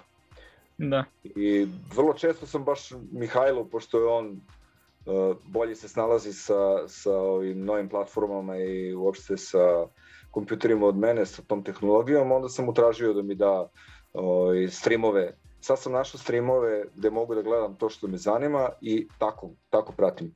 Znači, e, Celtic u, u Evropi i u Škotskoj ligi, eventualno neki put bacim pogled na neku utakmicu ono, domaćeg prvenstva da vidim da li se nešto promenilo u našem futbalu. Ovaj, vidim da Partizan dobro gura, da Zvezda ono, prati, da nisu loši timovi da igraju malo bolje futbol nego što je to bilo pre par godina. Ovaj, i, I to je to mm, jednostavno ono, gledam da se što manje zamaram informacijama, izbegavam da, da, da, da gledam vesti, da gledam bilo šta. Ranije to u mojoj kući 24 sata je radio televizor i moja supruga kad su se preselili u Novi Sad, ja kažem pa daj da uzmem neku kablovsku, ono, kaže razbiću i televizor i tebe. I ja kažem dobro. I to, to je to, nema više televizora u kući, to je televizije, nema aparat kao takav postoji i gledaju se filmovi na njemu. Da. Onda nema smisla da te pitam ovaj, neke detaljnije stvari iz Bundeslige i o Bayernu. I... A, pa za ovu, za ovu sezonu ne, zaista ne, jer ovaj, znam daleko manje od vas i onda bi to bilo glupo mene pitati. O, pretpostavljam da je Bayern na prvom mestu i, i da dobro gura. Ovaj, pogledao sam sastav tima, ovaj, vrlo pametno to rade u, u Bayernu već godinama unazad. Uzmu samo igrače koji im treba. E, povuku nešto malo iz omladinske selekcije i rasprodaju šta im je višak i tako ovaj, ostane im novac za, za neka jača povećanja. Ono, popunili su se na svim mestima kako treba. Možda desni bek e, trenutno problem, da. u Bayernu, pošto Pavar navodno nije opravdao očekivanja, mada dok, dok sam ja prenosio bio je dosta dobar, ali evo Mihajlo mi se žali na njega. Ovaj, kaže da tu treba da se napravi ovaj, neki novi rez, da se dovede neko novi, ali kažem, u Bayernu vrlo, vrlo pametno rade i nije ni čudo što su dominantna ekipa u Bundesligi. Eto, to, toliko mogu da kažem i da će sigurno nastaviti dominaciju. Ovaj, Rusija se traži, svi ostali timovi se traže. Uh, u poslednjih nekoliko godina taj uh, Red Bull je eksplodirao, ono, igraju Ligu šampiona, dakle ekipa koja je iz četvrte lige za manje od 5-6 godina došlo do, do prvog ranga igra Ligu šampiona. Mislim, novac jeste u pitanju, ali opet i i pametan rad. To su mladi igrači, perspektivni, koji znaju da im je to odskočna daska i da mogu dobro da se prodaju u Evropi i dobro igraju. Dakle, samim tim, uvek sam više volao Nemačku ligu od Engleske lige, zato što kad pogledaš sastave engleskih timova, tu nema Engleza. Hm. Znači, u Manchester City-u nemaš Engleza. U nekim drugim timovom, timovima po 1-2. U Nemačkoj, ajde, nije, ne cvetaju ruže, mislim, u tom smislu, kada su u pitanju najjači timovi i tu ima uh, mali broj Nemaca, ali dobro, ti uh, u Bayernu imaš 11 igrača, svi su reprezentativci, da li nemački, da li nekog drugog tima, i imaš ih 5-6 Nemaca, svi su reprezentativci, znači najjači no. mogući sastav. Tako da, ovaj, i volao sam nemački futbal uvek, dobro i engleski je takav, ali Ovaj, sad sa dolaskom ovih gomila ovih stranaca malo se to promenilo. Dakle, nema foliranja, nema padanja, nema kukanja, nema udario mi brzi voz, ne, ustane i trči dalje. Znaš, ako mu nije polomljena noga, ustao je i otišao. Tako da, ovaj, u tom smislu je nemački futbol za mene ne samo zato što sam ga prenosio, već sam uvek voleo ovaj, tu ligu baš zbog toga. Igra se muški. Jednostavno, Uh, Italijani su posljednjih nekoliko godina počeli malo drugačije da igraju, da. ali su pre 20 godina bili apsolutno negledljivi. Španci da ne govorim. Dakle, to su jednostavno ovaj, lige koje, koliko god da su timovi dobri, igrači dobri, futbol koji se igra nije atraktivan, već je na rezultat e, mnogo valjanja po terenu, mnogo kalkulacija. Ja to ne volim ne volim to gledam ni ni u reprezentacijama. Zašto volim Škote između ostalog? Pa isti su kao Englezi i Nemci. Nisu normalni, znači ono, ako mu ne polomiš nogu, on nastavlja da igra dalje. Znači nema ono valjanja po terenu, nema kukanja. Što ja, ja sam počeo da koristim taj termin u poslednjih nekoliko uh, sezona Bundeslige, eto, možda sam po tome nekome zapao za uho, uh, bacio se kao u partizanskom filmu. Pada kao na sutjesci. Da, da, da.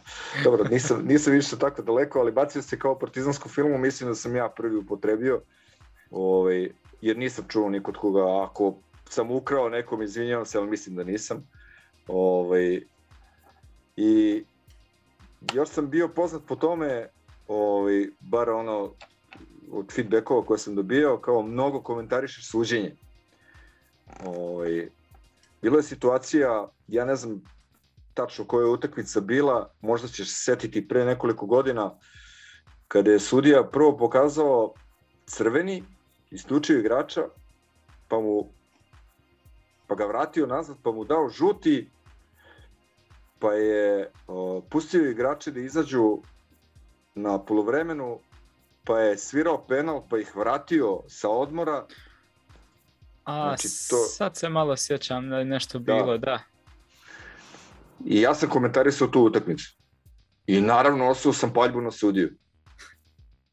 Jer kako možeš da napraviš takve greške, da, da ono, sve nakladno radiš. Pustio si ljude na odmor, ono, vraćaš ih nazad, izvodi se penal.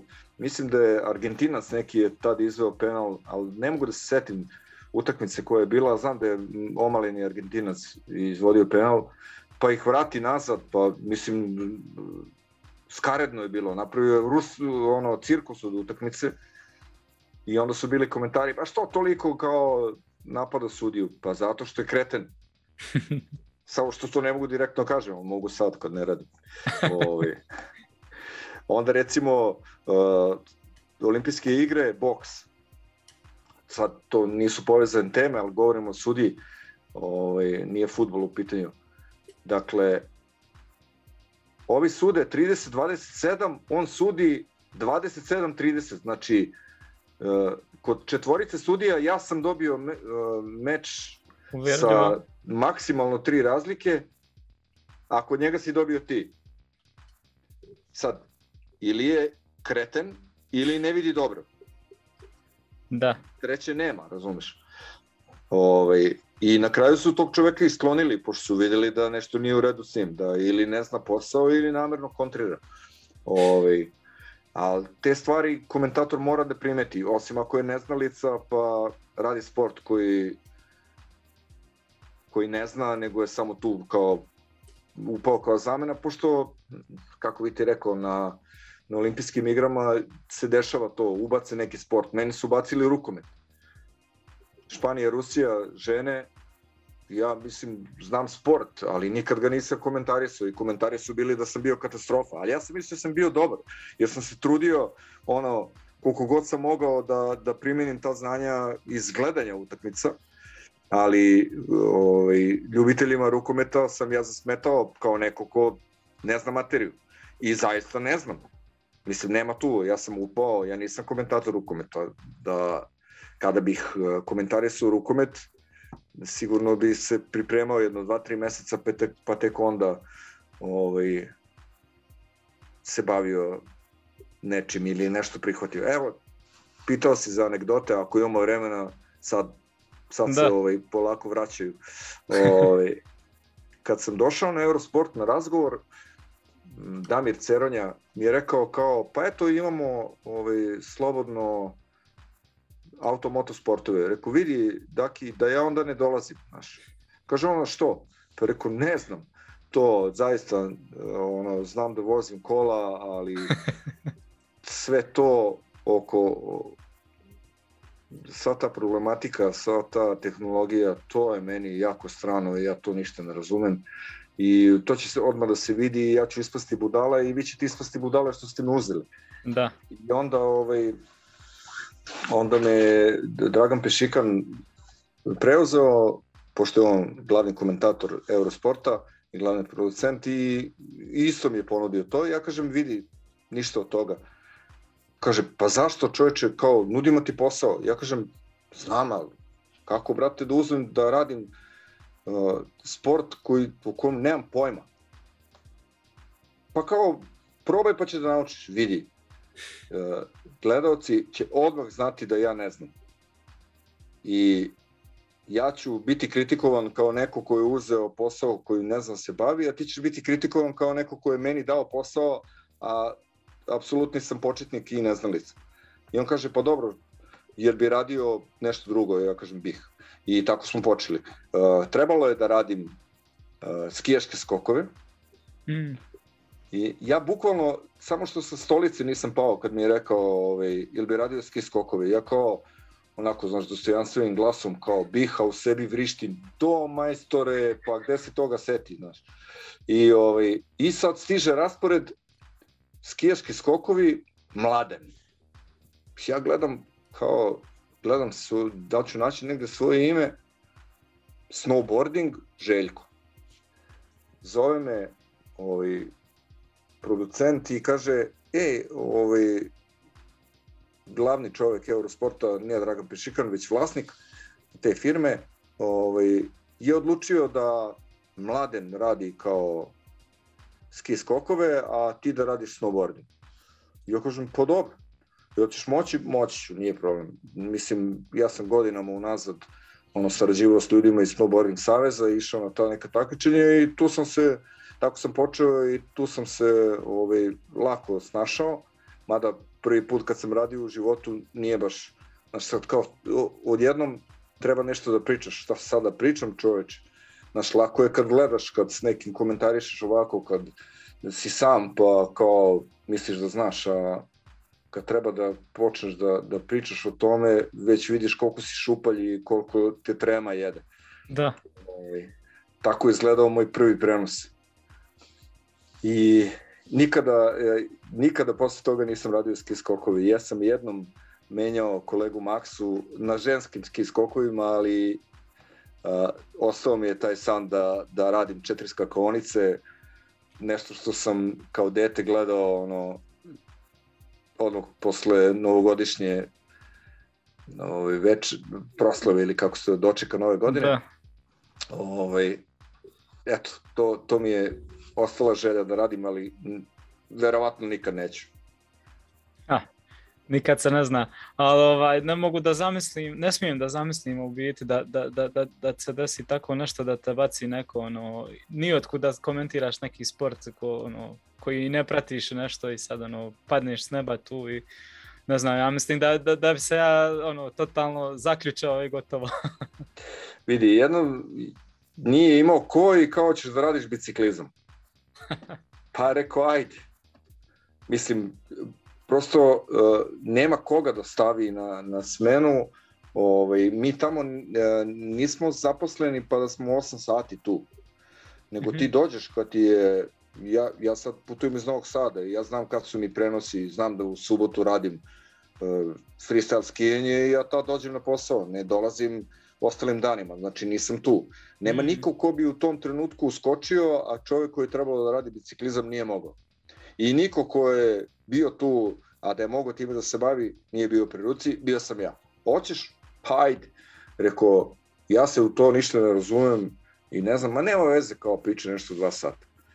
To su dva najgora sata u mom komentarisanju ikad. Nisam ja bio ono loši, ali je to bila agonija.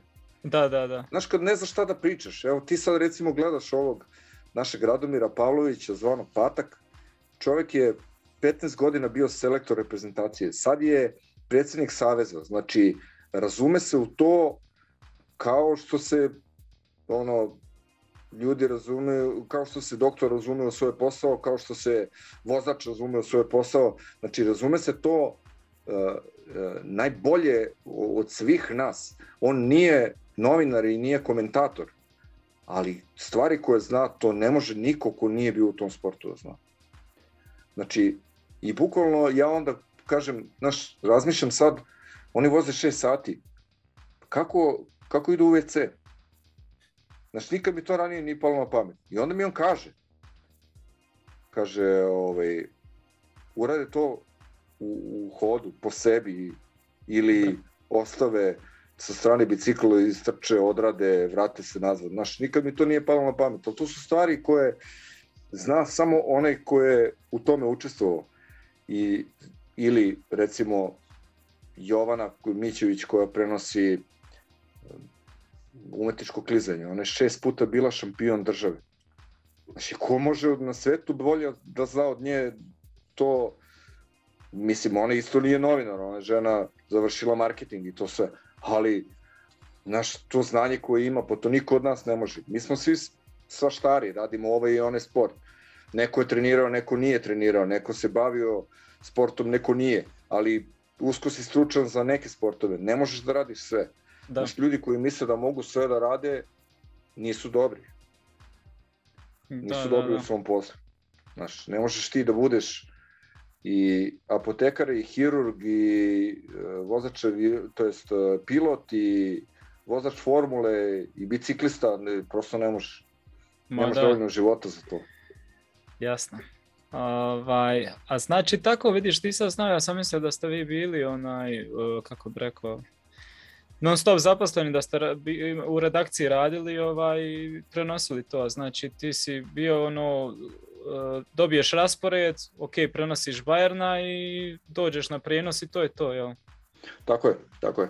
Um, mi imamo obavezu, zvanično to dva sata, ali da dođemo ranije. Da, da mhm. budemo tu ranije ako se nešto, ali znaš, nije moglo da se promeni E, početak utakmice Bayerna, bit će u 15.30. Može eventualno, ako je tenis u pitanju, onda ti ne znaš ko, koje je trajanje meča. Znaš, jednom prilikom, ovaj, dok smo radili na B92, ulazi novinarka iz informative i kaže, ej, koliko će ovaj tenis, tenis da traje? I mi svi pogledamo kao, onako belo i kao, kako to misliš? Pa kao, do kada će da traje ovaj tenis? Vidi, rekao, da to znamo, bili bi smo milijarderi. Kako? Pa ko može da odredi trajanje teniskog meča, čoveče? Šta je s tobom? Aha, znači ne znamo dok će da traje. Pa ne znamo. Znaš, to je ljudima, ono, jednostavno koji se ne bave time, on, njoj emisija treba da počne tada i tada, hoće se to završiti ili neće. Ovaj, ali da se vratim na temu, dakle, utakmica Bundeslige počinje tačno vreme, na vreme i to, tu nema pomeranja, ali kod nekih drugih sportova ima. I onda moraš da budeš ranije. O, nama se vrlo često dešava da dođemo ranije i da sedimo po nekoliko sati kada su e, skijaška takmičenja u pitanju uopšte sportovi na snegu. Duva vetar, oni odlažu, pa odlažu, odlažu, hoće da održe to takmičenje po svaku cenu, pa neki put teraju i po 5-6 sati odlažu, dok ti na kraju ne kažu, e, sad kao džaba si krečio, idi kući, razumeš? E, vrlo često se dešava da ljudi sede po 5-6 sati ili ceo dan u redakciji čekajući prenos i da ne, ne urade prenos. Da na kraju. Ali e, kad su utakmice ono, unapred zakazane, onda naravno nema, može da se promeni. E, dešavalo nam se ovaj, da u poslednji mah u Francuskoj gde je režija Eurosporta, odluči da promene utakmicu zato što je recimo Bayern već šampion. Oni su odredili, pošto je to taj termin predviđen za šampiona Nemačke, 15.30 subota, ovaj, nezanimljivu utakmicu Bayern Augsburg koja je već e, ništa ne, ne, ne menja, ne donosi ništa, a recimo igra se utakmica koja je važna za treće mesto, za četvrto ili za ispadanje. Kako i onda promene. Znaš, i jedino to se događalo, ali se nije događalo nikad da se neka utakmica odloži ili da ali dobro, ja, koliko, vreme. Koliko se sjećam, to nama navijačima Bayerna je dobro bilo dok je Bayern bio prvak. Je, na Eurosportu je bilo u biti uh, kao zakon da prvak se prenosi uvijek, bez obzira je neka nezanimljiva utakmica ili nešto tako da smo, kad je Bayern bio prvak, znam da smo mi, bili mirni, ovaj, znamo da će biti na Eurosportu 100%. pa su se pa... tu ovaj dosta izvini ljudi bunili ono kao vidi sad vamo igra Bayern sa Freiburgom neku bezveze utakmicu nebitno a vamo Borussia igra e, s nekim derbi ne znam sa Schalkeom ne možemo gledati ono. Ali eto uvijek je prvak kako se ja sjećam imao prednost kakva god da je utakmica. Da. Pa dobro, dešavalo se da u 15.30 prenosimo i, i ovaj, neku drugu utakmicu koja je zanimljivija od Bayernove, ali kažem ti, taj termin je bio rezervisan za šampiona. Mada uvek su gledali da ako Bayern igra od 15.30, da Borussia sa Šalkeom igra od 18.30. Znaš, da. nisu ovaj, ili je pomere za nedelju, tako da se ti veliki mečevi nikad nisu preklapali ili uglavnom nisu, ali bilo je utakmica koje smo mogli da prenosimo, a nismo jer smo prenosili Bayern. Ovaj, koji ima prednost, da, dobro si to primetio. Tako da, ovaj, a onda se desi da ne prenosimo Bayern, pa, pa me ljudi zovu i kažu, a što ne prenosite Bayern? Pa zato što su tako odlučili. Mislim, treba ljudi da znaju. Nikada nije odluka dolazila iz Beogradskog studija Eurosporta, pošto mi da. na to nemamo pravo. Mi možemo da skrenemo pažnju da igra Novak Đoković da bi možda to trebalo da prenose, ali znaju oni to vrlo dobro. U ostalom, on je godinama unazad najbolji igrač sveta, tako da uvek ima pri, prioritet ovaj, i prednost, ali e, nismo mogli da odlučujemo koje će utakmice biti. Dakle, nikad se mi nismo pitali e, da će se prenositi Bayern, Borussia ili neki treći klub. A da, korporacija to već pošalje od, od, od tamo.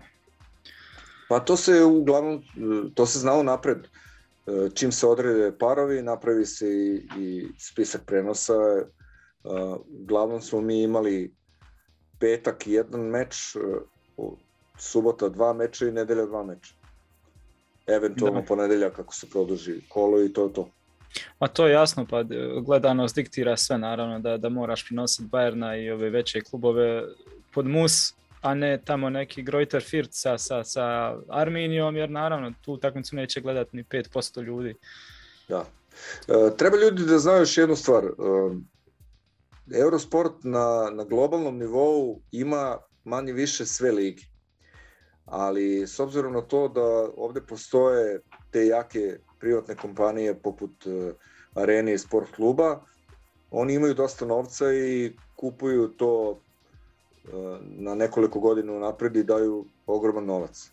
Um, u nekim delovima sveta, recimo Bundesliga nije zanimljiva ili uh, Premier Liga nije zanimljiva ili se uh, gađa termin Bundeslige sa Premier Ligom i nama su rekli iz Francuske ovaj, jedan od glavnih producenata, pa možemo mi da kupimo i, i Premier Ligu za, za Srbiju i za ovo podeblje ali kaže onda će nam se preklapati utakmice i nećemo dobiti ništa. Jer mi nemamo uh, kao sport klub ili kao arena 10 kanala. 10 kanala, da. Da, nego imamo dva i to je to.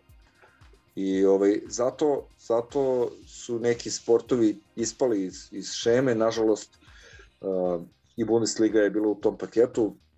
Kao što sam znaš, trebalo je još uh, godinu dana ranije, kada je korona krenula, oni su hteli da prodaju prava, i da to pređe već na, u toj sezoni 2019. da pređe na sport klub, ali hvala Bogu da je to ostalo još tih godinu dana do isteka ugovora i da smo mi imali priliku da, da prenosimo još godinu dana Bundesligu.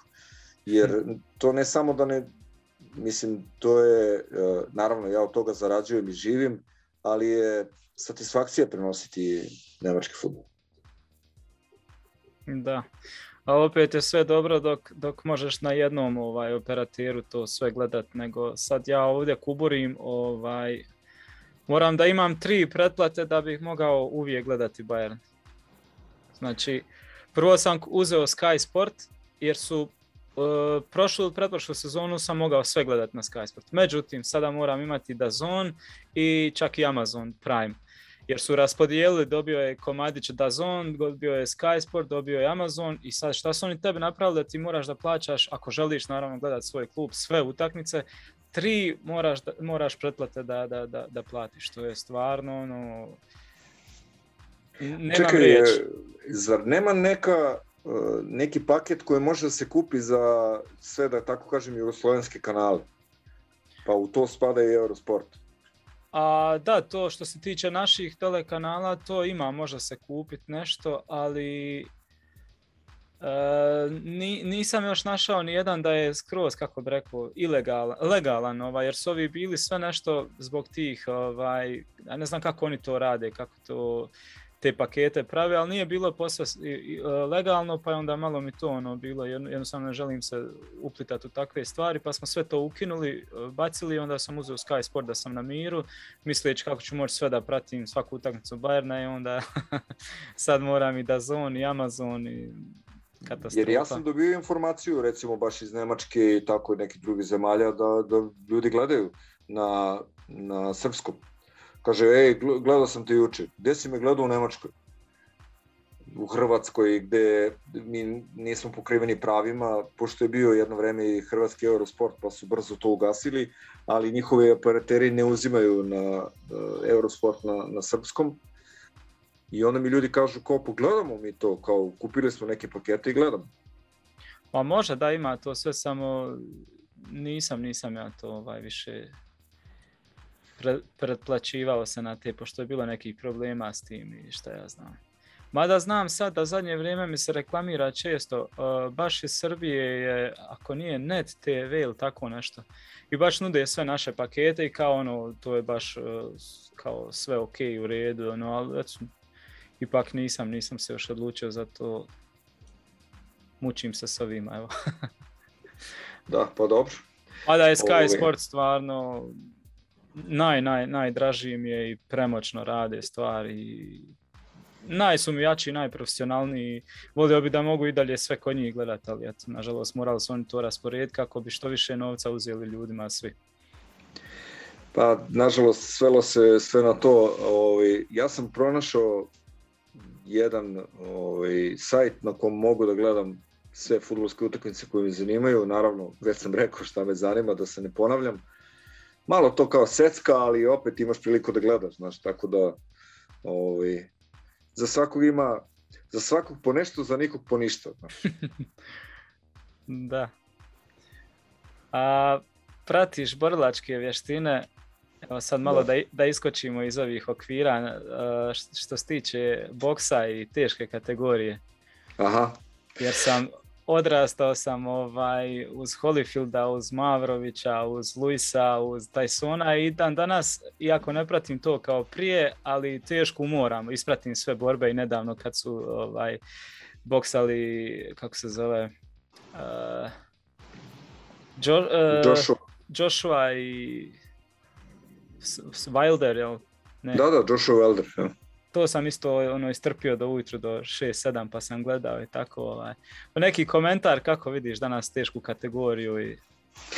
Sva sreća nema više braći Kličku. E, to sam ja rekao. Njih nisam podnosio nikako. uh, mi smo počeli, to jest ja sam počeo kao komentator boksa na Eurosport upravo preko njih. I ovaj, uh, prvo smo radili, do duše, uh, čini mi se da je bio Nean Borovčanin, naš sada predsjednik Saveza, neporaženi evropski šampion. Radili smo meč u Novom Sadu i to je bila ogromna gledanost. U jednom momentu televizija poput B92 imala milion gledalaca ovaj, pored malih ekrana, koji su gledali wow. boks uživo. I baš se sećam, jedan kole, koleginica, jedna koja radi političke emisije, je dobila neku nagradu i došla naravno u redakciju i kao sva važna, ja sam ovo, ovo. Uh, direktor tehnike na B92 je rekao ovog čoveka je gledalo milion ljudi. Džabe ti to. Znaš. To mi je baš fantastična brojka, nevjerojatna. Da, da je da da je za nogomet pa nekako bi procesuirao to, ali čovječ da u jednom trenutku milion ljudi boks gledalo, ono, wow. Da, i to domaći boks, mislim domaći boksera, da, da. ali uželili su se ljudi boksa i onda smo mi počeli da, da kupujemo prava na, na kličkove mečeve i na te uvodne mečeve i to je, ovaj, to je bilo skaredno, znači negledljivo. Ljudi su birali sebi protivnike, ono, može da izabere drugog izazivača ili prvog on izabere 15. i onda ga prebije kao mačku, razumeš i okiti se titulom. Mislim, pazi, e, da se razumemo. Svako ko misli da može, neka proba, ali prosto ovaj, je bilo tako, da, da je bilo evidentno da izbegavaju one ozbiljnije protivnike, dok se nisu pojavili Tyson Fury, ovaj, koji je prekinuo taj niz e, Vladimira Klička, o, i ti bokseri. Oni su recimo Wildera izbegavali. Izbegavali su sve što su mogli da izbegnu, na kraju kao uzeli su ovog, ajde kao ovog kafanskog irskog ciganina da ga prebijem i dobi batinu od njega i to to. Mislim, ne vređam nikog da se razumemo, čovjek je stvarno irski ciganin. Da, da, znam. Fury. Ko prati. A, da. I, ovaj, i uh, odlaskom prvo Vitalija, onda i Vladimira je živnula ta teškaška scena i sad je konačno, pazi, i Ruiz je u jednom momentu bio svetski šampion, i Fury, i, i Wilder, i ovaj, Joshua, znači, ponovo je zanimljivo, evo ga sad Usik. Pa, da, da, upravo sam osjetio zadnje vrijeme ponovno one leptiriće kad se tako te borbe neke ugovaraju i dešavaju ono kao prije što je bilo, jer ovi, ova dvojica stvarno ubili, osim e, što su ubili dominacijom, ubili su po meni onako, nije im se sviđao njihov stil nikako. Ovaj, nako laički rečeno, ono, imaš duge ruke i držiš čovjeka na distanciji, onda ga tu i tamo zvekneš i to je to, na bodove dobiješ i to mi je baš ogadilo malo više, da, da sam prestao da pratim onda pojavom ovih sada, baš mi ono, i baš nedavno oduševljen sam bio uh, upravo ovim Mircem kako je fizički bio moćan lik, ja sam imao osjećaj da on može 18 rundi da onako u onom tempu, iako ga je ovaj u četvrtoj obarao, ono jednostavno da je mogao i 16 rundi bez problema na onom tempu od To. A, a čovjek ima, koliko ima, 2 metra, ima 100 i, i 27 kila je tad imao najviše. Mm. To je fascinantno nešto čoveče. Vidi ovako, ovaj, ja mislim da je teška kategorija ponovo živnula onog trenutka kada je boks vraćen u Ameriku. Kad hmm. je istrgnut Nemcima iz ruku, jer su braće Zavlen, pa onda ovaj, braća Kličko držala ta, ta prava i e, svi ti mečevi su se održavali u Nemačkoj. Ali onog trenutka kad je sam Kličko otišao u Ameriku da boksuje za titulu, stvari su počele da se menjaju. I ponovo, vrlo e, zanimljivo, e, teškom kategorijom ne dominiraju afroamerikanci. Naš ranije je to bilo Tyson, Lewis, mislim, pa pre toga Spinks, Holmes, e, da ne govorim o Mohamedu Aliju i tako. Mislim, uvek je super teška kategorija bila najzanimljivija Iako ja više volim da gledam lakše kategorije jer tu ima više udaraca, atraktivnije. To je kao da gledaš futsal. Znaš, u futsalu mm. stalno je akcija, stalno je akcija. U futbalu neki put gledaš 90 minuta i umoriš se gledajući ne, uh, jer se ništa ne događa. U futsalu ako ništa drugo stalno se smenjuje jedan uh, tim u napadu. Tako je i u ove lake, lakše kategorije, mislim, to samo sevaju udarci, ne štede se. Ovi teškašći ipak, da tako kažem, manje boksuju. Njihovi udarci su teži, sporiji, manje ih je, ali ipak ih ljudi najviše vole.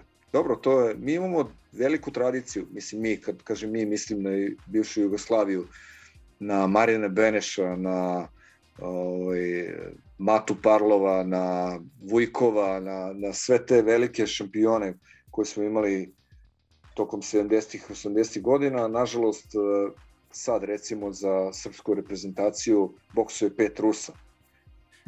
Tako da ovaj, e, boks kao takav u, u Srbiji, pa vidim i u regionu, malo se Hrvatska tu odvojila, praktično da. ne postoji, mislim na amaterski boks. Da, da Hrvatska je sad ono sa, sa ovom dvojicom, sa Hrgovićem i sa Hrgovićem, da. I sa ovim drugim Alenom, jel kako se zove? Babić. Babić, da. Njega, njega, njega manje simpatiziram, ovaj, ja sam Hrgovićeva strana. da, ovaj, pa oni imaju te teškaše, imaju, evo vidiš i Mavrović je nešto najavljivao povratak, ne znam da si obavešten. Ovaj, A gledao sam da taj cirkus. Da. pa dobro, ja i Tyson se vratio, šta znam, te egzibicijske mečeve. Kad mogu neki youtuberi, onda hajde mogu i ove stare legende, ali eto, to je sve cirkus. To je, to je skaredno, to, to se meni ni malo ne dopada. Ove, ovaj, evo, pre neki dan sam gledao meč mog prijatelja Vasa Bakočevića sa nekim ruskim youtuberom ili šta već, influencerom ili kako se to već zove. Da. I, oborio je Vasa u prvoj rundi i dobio na bodove, a čovek ne zna da stoji u gardu. I, ovaj, I sad svako dobija šansu, to je kao kad je sad svako dobija šansu da igra za Bayern. Eto, to, to je da, to. Da. Kada kao, sporediš, da. igrao sam futbol kao mali, daj da igram za Bayern. Znaš, ne, nije da, da igram za neki nižerazvini klub, za, za, za neki drugu, treću, četvrtu ligu, nego daj da igram Bayern, znaš, kao daj da se bijem, ono, kao u Pride-u i ovo, pa čekaj, za to bre mora da se radi godinama. to mora da se stekne, to mora da se zaradi, a ne samo ja sam youtuber i sad izazovem nekog šampiona, njemu trebaju pare i eto ti meč. Tako da, mislim, meni je bilo suludo i ono što su radili McGregor i Floyd Mayweather. Mislim, apsolutno bespotrebno, ali u tom trenutku i jedan i drugi uzaše po 50 milki i dobro i jednom i drugom. Znaš, ljudi se kao nešto lože da McGregor može da pobedi Mayweathera, najboljeg uh, defanzivnog boksera na svetu, ako ne i svih vremena. Da, ovaj, iako sam rekao kad smo, se, kad smo počinjali prijenos da će to biti ovaj, možda nekih sat vremena i evo moram da se izvinem jer smo probili sve termine. priča Stvarno. po priča. Ovaj... A dobro, mo uvijek možeš da isečeš. O ne, sve, sve ovo ide. Ovaj, ništa, evo, tu, tu ćemo završiti da ne bi previše ovaj, za ovaj prvi put, pa onda sljedeći put ako te budemo zvali nećeš nam htjeti doći. pa dobro, mislim, znaš šta, ja sam Mihajlu obećao i, i volim uh, da se pojave mlade snage, volim da, da, da postoji mnogo tih različitih uh, sadržaja, to je dobro i, i ovaj, lepo je što to radite i samo gurajte, ono, najvažnija je energija, volja, želja, novac ako imate, imate, ako nemate, nećete ga ni zaraditi od ovoga i to je to. Da, Čajem samo ljubav i strast. Da, da hvala da. puno, baš, baš je lijepo čuti tako kad neko prepozna i kad ovako ovaj, e, podrži, jer znači, znači jako puno. Znaš kako, ovaj, nemamo ništa od toga što, da, ako ćemo se svađati jedan drugome gurati klipove u točkove, e, onda ćemo obojca imati problem. Ovako, ako podržimo jedan drugog, imat ćemo benefite, jer oni će kliknuti na mene, kliknut će na tebe i Upravo. kliknut će na nekog trećeg, na inkubator, na ovo ono i svi ćemo biti gledani. Ovako neće biti niko, znaš, ako budemo počeli da se podrivamo. Tako da, recimo, ima tih nekih novih stranica na Instagramu i to, jel možeš da me podržiš? Mogu, naravno, što ne bih. Svaka ja čast. ne gubim ništa, sam, samo mogu da dobijem. Da, svaka čast. Hvala puno još jednom, evo, uh, pozdrav svim našim pratiteljima i gledateljima i pratite nas i dalje, šerajte dalje da se širi podcast. E, bilo bi to sve evo za ovo 23. izdanje podcasta Radio Miller, malo drugačije, malo uh, bogatije sa raznoraznim informacijama i temama, tako da do sljedećeg puta, do sljedeće 24. epizode ostajte svi dobro i čujemo se, vidimo se. Ćao, čao svima, pozdrav. Hvala svima, sve najbolje. Mi, mi, mi, mi, the Roadrunner. Scheiße. Müssen zeigen, yes, ich will. Samstag, diese Spieler müssen zeigen mich. Es sei Defense. Müssen alleine das Spiel gewinnen. Müssen alleine das Spiel gewinnen. Ich bin müde jetzt, erwarte diese Spieler, äh, verteidige diese Spieler. Ich habe immer die Schuld über diese Spieler. Eigentlich Mario, eine ist der andere Mehmet. Stumpfensprecher nicht hat gespielt, nur 25% des Spiels. Ich habe fertig.